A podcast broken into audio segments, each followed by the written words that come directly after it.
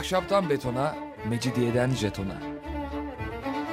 Alameti kerametinden menkul kent hikayeleri.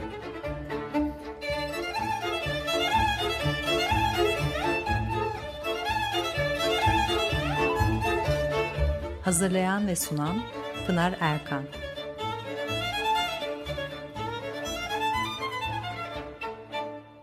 Efendim merhabalar. Bir haftalık aradan sonra yine birlikteyiz. 94.9 frekanslı Açık Radyo'da Ahşaptan Betona, Mecidiyeden Jetona tam şu anda başlamış bulunmakta. Anlatıcınız ben Pınar Erkan. Elektronik posta adresim pinarerkan@yahoo.co.uk. Bakalım bugün programımızda neler var? Tünel hepimizin bildiği gibi Galata ile Beyoğlu'nu birbirine bağlayan ilk metro hattı. 1869 yılı İstanbul'un şehir içi ulaşımında önemli bir tarih. Çünkü şehir içi kara ulaşımının 3 önemli unsuru için 1869 yılında imtiyaz verilmiş. Anlaşmaları imzalanmış. Tren, tramvay ve tünel o devrin modern ulaşım araçları ve dünyadaki gelişmelere paralel olarak İstanbul'da uygulamaya konmuş. İstanbul'un metro numunesi de diyebileceğimiz tünel dünyanın ikinci metrosuydu vaktiyle. İlki Londra'da işlemeye başlamıştı. 1843 yılında Thames tüneli açılıyor, ardından metro tartışmaları başlıyor. 10 yıl sonra İngiliz parlamentosu 6 kilometrelik bir yeraltı hattı yapılmasına karar vermiş. 1863'te açılmış. Vagonlar buharlı lokomotiflerle çekiliyormuş ve ilk yıl 9 milyondan fazla yolcu taşımış. Bu büyük bir sayı tabii. Adı da Metropolitan Railways, yani kente ait kent içi demiryolları demek. Metropolitan sözcüğü kısaltılarak günümüzde de kullanılan metroya dönüşmüş. İstanbul'da tren ise ilk defa 1871 yılında Sirkeci Küçükçekmece arasında işlemeye başlamış. Tramvay biraz daha erken, 1869'da atlı tramvay şeklinde hizmete giriyor. Tünelin nasıl olduğunu şimdi ben biraz detaylı olarak anlatacağım. Ancak burada tarihlere dikkatinizi çekmek isterim. Abdülaziz 1867 yılında Avrupa seyahatine çıkıyor. İmparatoriçe Öjeni onun ziyaretini iade etmek amacıyla 2 yıl sonra İstanbul'a geliyor. Bu çok enteresan bir seyahat. Belki başka bir programda bunun üzerinde daha detaylıca dururuz. İlk defa bir Osmanlı Sultanı'nın sefer, savaş dışı bir sebeple ülke topraklarını terk edip başka bir ülkenin topraklarına gitmesi ve Abdülaziz'in Fransa'ya varması, işte gemiden inmesi, orada olan olaylar da çok enteresan. İşte bu seyahatin sonuçlarından biri bu tramvay, tren, tünel vesaire. Padişah Avrupa'daki gelişmeleri gördü elbette ve birçok yeniliği İstanbul'da uygulatmak istedi. Tünel böylece dünyada işlemeye başlamış ikinci metro oldu. Henri Gavand bir Fransız mühendis 1867 yılında İstanbul'a gezmek için geliyor. Gezerken de Galata ile Beyoğlu arasında kıyamet gibi bir insan trafiği olduğunu gözlemliyor. O zamanlar Galata'da önemli bir mali ve ticari merkez. Boyvoda Caddesi tam da bu yüzden Bankalar Caddesi olarak anılmaya başlamış. Bankalar Caddesi'nin bitiminden yüksek kaldırım çıkıyor Tünel Meydanı'na ama henüz tünel yok. Pera'ya buradan çıkıyor insanlar. Yüksek kaldırım Galata sınırları içinde Bizans ve erken Osmanlı dönemlerinde bir Ceneviz kolonisiydi Galata. Dolayısıyla Galata bölgesi İtalyan kentlerinin dik yokuşlu sokaklarının bütün özelliklerini taşır. Denize dik inen yamaçlar üzerinde kurulu bir yerleşim gösterir İtalyanların tarihi kentleri. Yüksek kaldırımın basamaklı bir dokusu vardı. Son derece dik bir yokuş çünkü. 1950'lere kadar da bu dokusunu korudu. Sonra otomobiller de yürüyebilsin diye düzleştirdiler. Oysa çok yoğun bir yaya trafiği işlemekteydi burada. Yazık ettiler tabii. Özelliğini yitirmiş, uyduruk bir yokuş olarak kaldı. Oysa korusalardı bugün Cenevizlerden kalmışlığı vurgulanarak daha etkili ve iyi bir yer olabilirdi. Ve İstanbul'un tek eşkenaz sinagoğu da burada. Galata'da gümrük iş yerleri, bankalar ve antrepolar bulunmakta. Beyoğlu'nda ise eğlence yerlerinin yanı sıra elçilikler, oteller mevcut ve aynı zamanda da bir konut yaşama alanı bölgesi burası. Galata'dan Beyoğlu'na çıkmak için yüksek kaldırımdan geçmek zorundasınız. Çok dik bir yol ve dolayısıyla dehşetli yorucu. Gava'nın hesaplarına göre iki merkez arasında günde 40.000 kişi gidip gelmekte. Fakat sokak bu yoğunluğu taşıyamıyor. Her şeyden önce sokaktaki eğim oranı %24. Genişlik sadece 6 metre, hatta yer yer 4 metreye düşmekte. Yaya gitmek yorucu, atla gidildiğinde ise düşme tehlikesi her an mevcut. Tabii bu Fransız Gavand mühendis olduğu için hemen bir çözüm düşünmüş. Galata ile Beyoğlu arasında asansör gibi bir yeraltı demiryolu yaparsak bu iş hallolur demiş kendi kendine.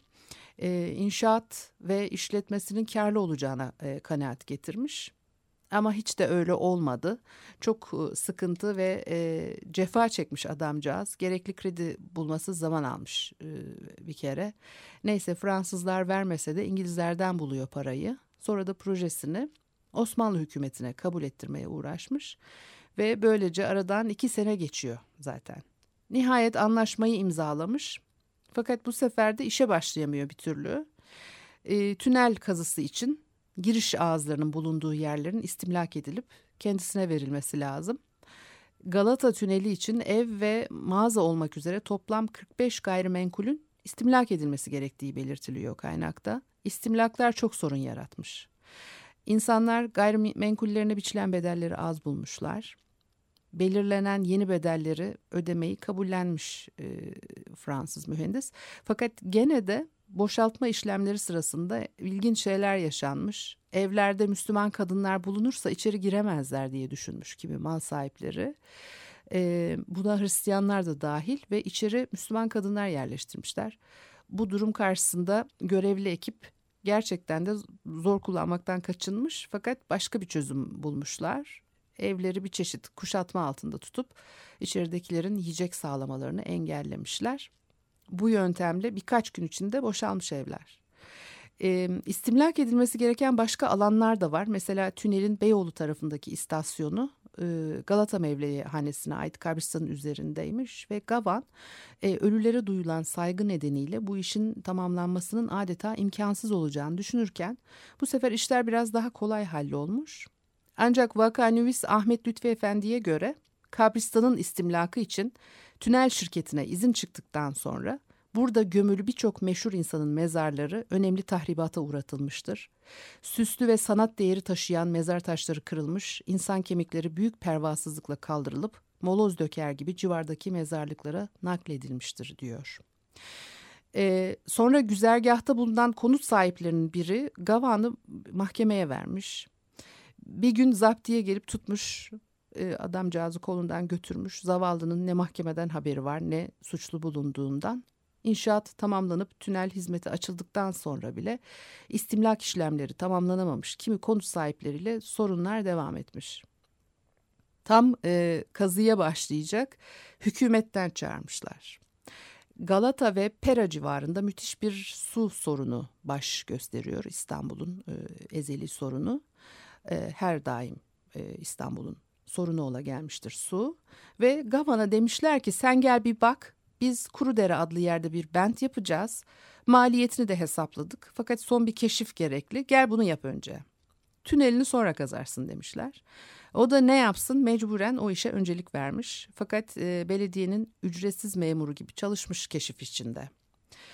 Aslına bakarsanız imtiyazı almış, anlaşmayı yapmış, hükümetin gene de pek aklı kesmiyor bu tünelin olabileceğine.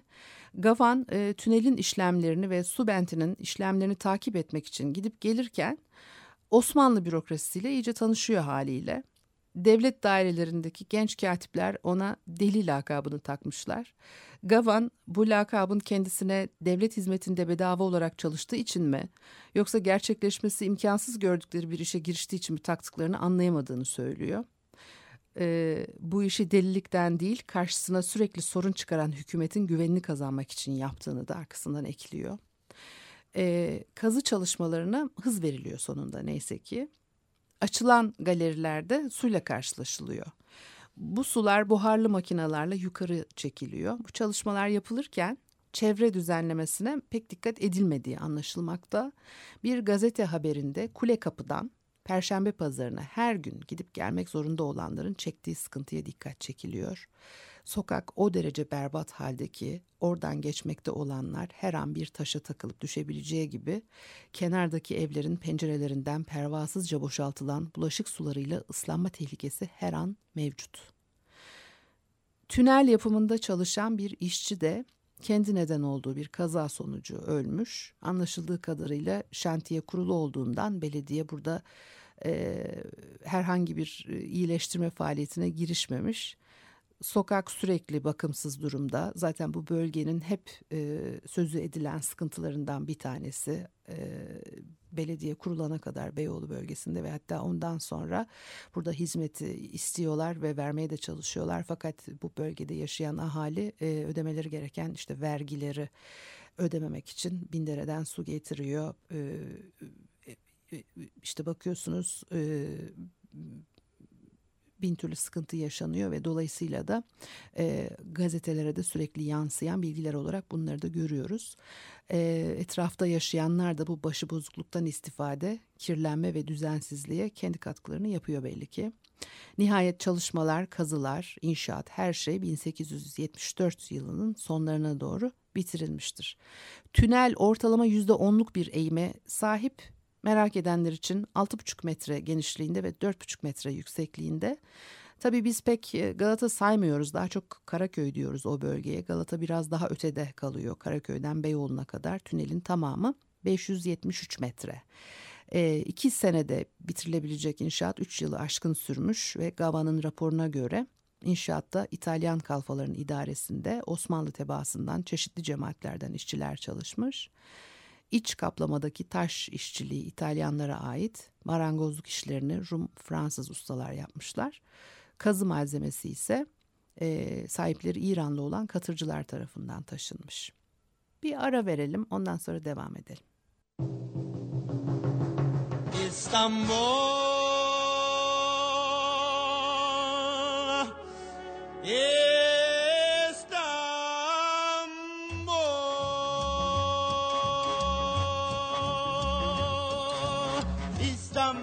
Constantinople, c'est à Istanbul, au Constantinople que je suis allé un jour pour y découvrir le grand amour que l'on attend toujours. Istanbul, ça n'est plus l'Europe, c'est à Istanbul, au Constantinople que je l'ai trouvé un soir qui flânait au milieu de la foule d'Istanbul. Le muezzin chantait en haut d'un minaret. Et tout le long du Bosphore, je faisais déjà des rêves de ah, Istanbul. La vie était belle, c'est à Istanbul. Je me le rappelle que mon cœur fut pris par les sortilèges de l'Asie. Je l'ai suivi dans la foule, un soir sous le beau ciel d'Istanbul. Istanbul, Istanbul, Istanbul, Istanbul. Istanbul, c'est Constantinople, c'est à Istanbul, au Constantinople que je me voyais déjà arrivé au paradis d'Allah qui vous attend là-bas.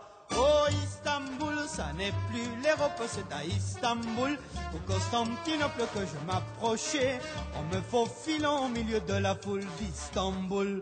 Je ne savais comment traduire mes sentiments.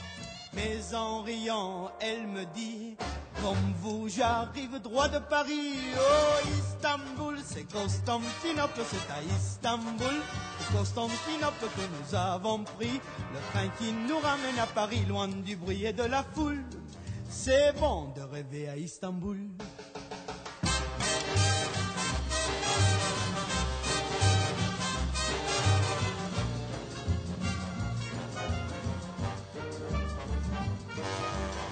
Istanbul, au Constantinople, le bonheur est là.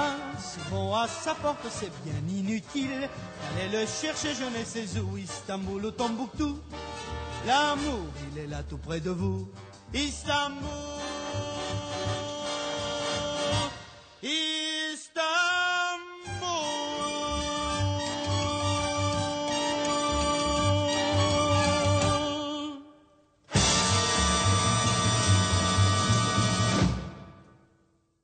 Açık Radyo'da Ahşaptan Betona, Mecidiyeden Jetona devam ediyor. Ben Pınar Erkan. Bugün size tüneli anlatıyorum. Şimdi açılış töreni 17 Ocak 1875'te yapılıyor. Devleti temsilen birçok önemli kişi hazır bulunuyor. Bu arada tabii ki halk da hiçbir şey kaçırmamak üzere tünel çevresinde yerlerini almışlar. Pek görkemli bir açılış olmuş. Şimdi tünelle ilgili birçok kaynakta İstanbulluların korktukları için uzun süre tünele rağbet göstermedikleri söyleniyor. Dolayısıyla güya sadece hayvan taşınmış ilk zamanlar. Mesela ansiklopedilerden birinde şöyle geçiyor. Tünel inşaatı 1874 yılının Aralık ayında biter ve tecrübelere başlanır. Abdülhamit gibi evhamlı ve ürkek bir hükümdara yer altından bir takım arabaların insanları da taşıyarak gidip geleceğini, bilhassa bu işlerin yer altından olacağını zorlukla izah ettiler. Müteassıp halktan bir kısmı ölmeden yer altına girmeyi bir türlü kabul etmedi. Bunlar yetmiyormuş gibi Şeyhülislam da bu zir-ü zemin arabaların ilk seferinde insan götürülmesinin caiz olmayacağına fetva verince ilk yolculuğu bir süre öküze yaptırtmak gerekti. Şimdi bir kere tünel açıldığında Abdülhamit henüz tahta geçmemişti. Açılışı Abdülaziz döneminde yapıldı. Üstelik öyle ürkek padişaha yer altından giden arabaları anlatabilmek kabil olamadı türünden. Padişahı aptal gibi gösteren ifadeleri de ansiklopedilere pek yakıştıramadım açıkçası. Bu tür çalışmaların yapılması doğrudan padişah iradesine bağlı. Padişah efendi tünelin yapımı için imtiyaz vermeyi becermiş de açılışında içinden yolcu taşınacağını anlamayı mı becerememiş? Üstelik Abdülaziz yenilikçi bir sultan. Sanatsal etkinliklerde çok hareketli, eğitimde bir sürü reform gerçekleştiriyor, okullar açıyor, Müze-i Humayun kuruluyor, 1867'deki Paris sergisine katılmıştır, Tarihi Yarımada da Sergi-i Osmani açılmıştır, bu da bir devrim sayılır o zaman için, 1873'te Şeker Ahmet Paşa'nın resim sergisi açılmıştır. Yani böyle bir adam yer altından araba taşınmasına bön bakacak kadar aptal olabilir mi? Muhakkak ki tüneli yadırgayanlar çok oldu. Başta da söyledimdi, gerçekten ölmeden yerin altına girmeyiz diye tutturanlar da bulunmuştur. Fakat bunu padişaha mal etmemek daha iyi olur. Tabii hayvan taşındığı doğru ama elbette ki deneme seferlerinde insanların canını tehlikeye atmak istemediklerini anlatan farklı raporlar da var. Önce hayvanları taşıyarak sistemi sağlıklı ve güvenli işlediğinden emin olmuşlar. Sonra insanları taşımaya başlamışlar. Zaten ilk 15 gün boyunca 70.000 civarında yolcu taşındığı da kaynaklarda belgelenmiş. İlk başta 2 hat bulunmaktaymış. Trenler yol değiştirmeden sürekli olarak aynı hat üzerinde gidip geliyorlar. Yolcular da aynı taraftan inip biniyor. 1960'larda değiştiriliyor bu sistem ve tünel tek hatta indiriliyor. Bugün artık vagonların bir yanından binip diğer yanından inmekteyiz. Birinci ve ikinci mevkii olmak üzere ikiye bölünmüş arkadaki vagonlar. Önde ise hayvan ve yük de taşınabiliyor. İkinci mevkide oturulacak yer ahşaptan, birincide ise minderliymiş. Ayrıca hanımlar için perdeli bir bölüm de ihmal edilmemiş. İlk zamanlar daha elektrik olmadığı için de vagonlar gaz lambalarıyla aydınlatılıyormuş ve vagonların iki tarafı da açık. Daha sonra yolcuların tünelin soğuk havasından korunması için pencerelere cam takılıyor. Ayrıca ışıklandırmanın iyileştirilmesi için İngiltere'den fenerler getirilmiş. 1910'larda gazetelerde çıkan yazılardan tonla aksaklığın bitmek bilmediğini öğreniyoruz. Bir kayış kopma meselesi var zaten. Yıllar boyunca tünelin işleyişini çeşitli defalar sekteye uğratmış, kazalara neden olmuş ve insanlar vagonlarda zifiri karanlık içinde yolculuk yapmak zorunda kalmaktan son derece şikayetçiler. Bu arada günde en az 20.000 yolcu beklentisine karşılık bu sayı 10.000 civarında kalmış. Ayrıca Beyoğlu Garı 670 metrekare alan kaplıyor. Buraya bir otel inşa edilmesi düşünülmüş ama bu tamamlanamamış. Şimdi Pera Galata Tüneli'ni İstanbul metrosunun ilk adımı olarak görüyor Gavand ve 1877'de bir proje daha hazırlıyor. Aklı başına gelmemiş demek ki ilkini yapmaya savaşırken. Bu sefer Kumkapı'dan başlayıp Ortaköy'de sona eren bir hat tasarlıyor. Ancak maddi olanaksızlıklar nedeniyle kabul edilmiyor. Başkaları da var bu tip tekliflerle ortaya çıkan. Ancak hiçbiri kabul edilmiyor. Yani bugünlerde tünel hayatımızda o kadar önemli bir yere sahip değil. Çok kısa bir mesafede 1,5 dakika süren bir yolculuk, iç bayıltıcı, İstanbul trafiği yanında hiç kalıyor tabii. Oysa 100 yılın başında birçok insan için önem taşımakta. Her şeyden önce Karaköy-Beyoğlu arasındaki bağlantıyı sağlayan yüksek kaldırım çok dik bir yokuş olduğu için Karaköy'den gelene eziyet bir yolculuk. Bu iki semt arasında çalışan tramvaylar da oldukça aksayan türdendi ve düzenli sefer yapmadıkları için hem çok kalabalık oluyorlarmış hem de pek yavaş giderlermiş ve insanların vasıta bakımından fazla bir seçeneği de yok. Haliyle tünel önem kazanıyor. Bir de 2 senede bir o kayışı kopmasa, yani 20. yüzyılın ortalarına kadar bayağı bir kayış meselesi almış yürümüş, gazetelerde yazılara konu oluyor. Bunlardan birini size okumak istiyorum. Yazar Cemal Refik'in Tünel Kayışı başlıklı yazısı Akşam Gazetesi'nin 10 Aralık 1941 tarihli kopyasından Vahdettin Engin aktarıyor. Eskiden bir hacı yolu beklemek vardı. Hacı için uzak diyarlardan kalkıp karayolları, denizler aşarak Kabe'ye giden dindarların avdet günleri hesaplanır. Ha geldi, ha geliyor diye gün sayılır. Bütün mahalle halkı alakadar olur. Hacının dönmesi 4 gözle beklenirdi. Hacı efendi eve girer girmez de misafirler akın ederler. Vakur bir eda ile köşede oturan sakallı hacı babanın önünde eğilip elleri öpülürdü. Bizim meşhur tünel kayışı da hatırlı bir hacı efendi gururu ile gözlerimizi aylarca yolda bıraktı. Yola çıkmış, geliyormuş, Basra'ya gelmiş, İslahiye'den hududumuza girmiş diye adım adım hareketleri takip ettim ve nihayet mübarek ayağı ile İstanbul'u şerefe, İstanbul halkını neşeye gark etti. Karşılayıcılar, seyirciler yollara döküldüler. Tünelin 3,5 ay kapalı kalan 2 baştaki çifte kanatlı kapıları açıldı ve asıl garibi, hacı gelince evin kapısının yeşile boyanması gibi meşhur kayışta kapıdan ayak basar basmaz tünelde bir boyama faaliyeti başladı. Cumartesi sabahı erkence tünelin önüne gittim. Aman efendim aman.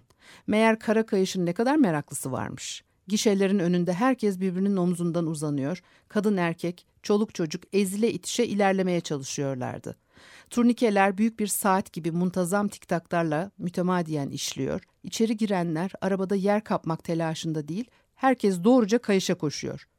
Loş makine dairesinin altından korkunç bir kara yılan gibi uzanıp arabanın ucunu yakalayan kayışın önünde adam atacak yer yok. Bütün başlar uzanmış, gözler hep oraya çevrilmiş, parmaklar uzatılıyor. İşte yeni gelen kayış bu. Ne güzel şey değil mi? Yaşlı kadın gözlüklerini silip tekrar tekrar bakıyor ve söyleniyor. Hay Allah senden razı olsun. Hele şunun güzelliğine bakınız. Gelin kemerine benziyor. Bari arabalara fazla adam bindirmeseler de zavallı kayış çabuk eskimese. Kaç zamandır yüksek kaldırımdan inip çıkarken çektiğimi ben bilirim. Adak adamıştım. Kayışın geldiğini duyar durmaz horoz kestim. Şişman bir adam. Hay gözünü sevdiğim hay. Şuna kayış demeye ağzım varmıyor. Kayış değil hasret kavuşturan. Uzun uzun seyredip kalabalık arasında bulunanlar birer ikişer arabalara binerken gözleri hala kayışta kalıyor. Dönüp dönüp bakıyorlar. Nihayet zil çalıyor, tangırtılar, zıngırtılarla araba hareket ediyor. Kara kayış yuvasının önünden kaçırdığı avını kovalayan bir yılan gibi delikten çıkıyor. Karanlık dehlizde vagonun ardı sıra uzanıyor. Öte baştan vagonlardan çıkanlar bir kere daha kayışa göz atmadan ayrılamıyorlar. İçlerinden sadece tünele binmek hevesiyle gelenler pek çok. Kapının önüne kadar çıkıp tekrar dönüyorlar. Eskiden her gün tünele bindikleri halde bunun neyle işlediğini düşünmeyi hatırlarından bile geçirmeyenler şimdi kayışla alakadar. Şurası muhakkak ki halkımızın bu alakası, tünel kayışına karşı gösterilen bu muhabbet, tramvay sıkıntısından biraz olsun kurtulmanın sevincinden ibaret. Şimdi Akşam Gazetesi'nde çıkan tünel kayışının gelmesiyle ilgili bir yazı metni okudum size. Bugünlük de programımız burada sona erdi. pinarerkan@yahoo.co elektronik posta adresim, bana bir şey söylemek isterseniz diye. Haftaya görüşmek üzere, hoşçakalın.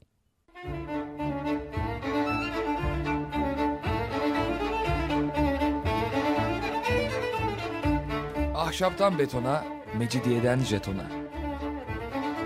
Alameti kerametinden menkul kent hikayeleri.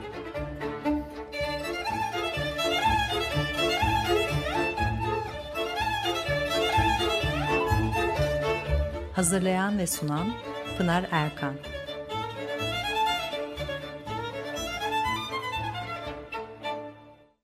Açık Radyo program destekçisi olun. Bir veya daha fazla programa destek olmak için 212 alan koduyla 343 41 41.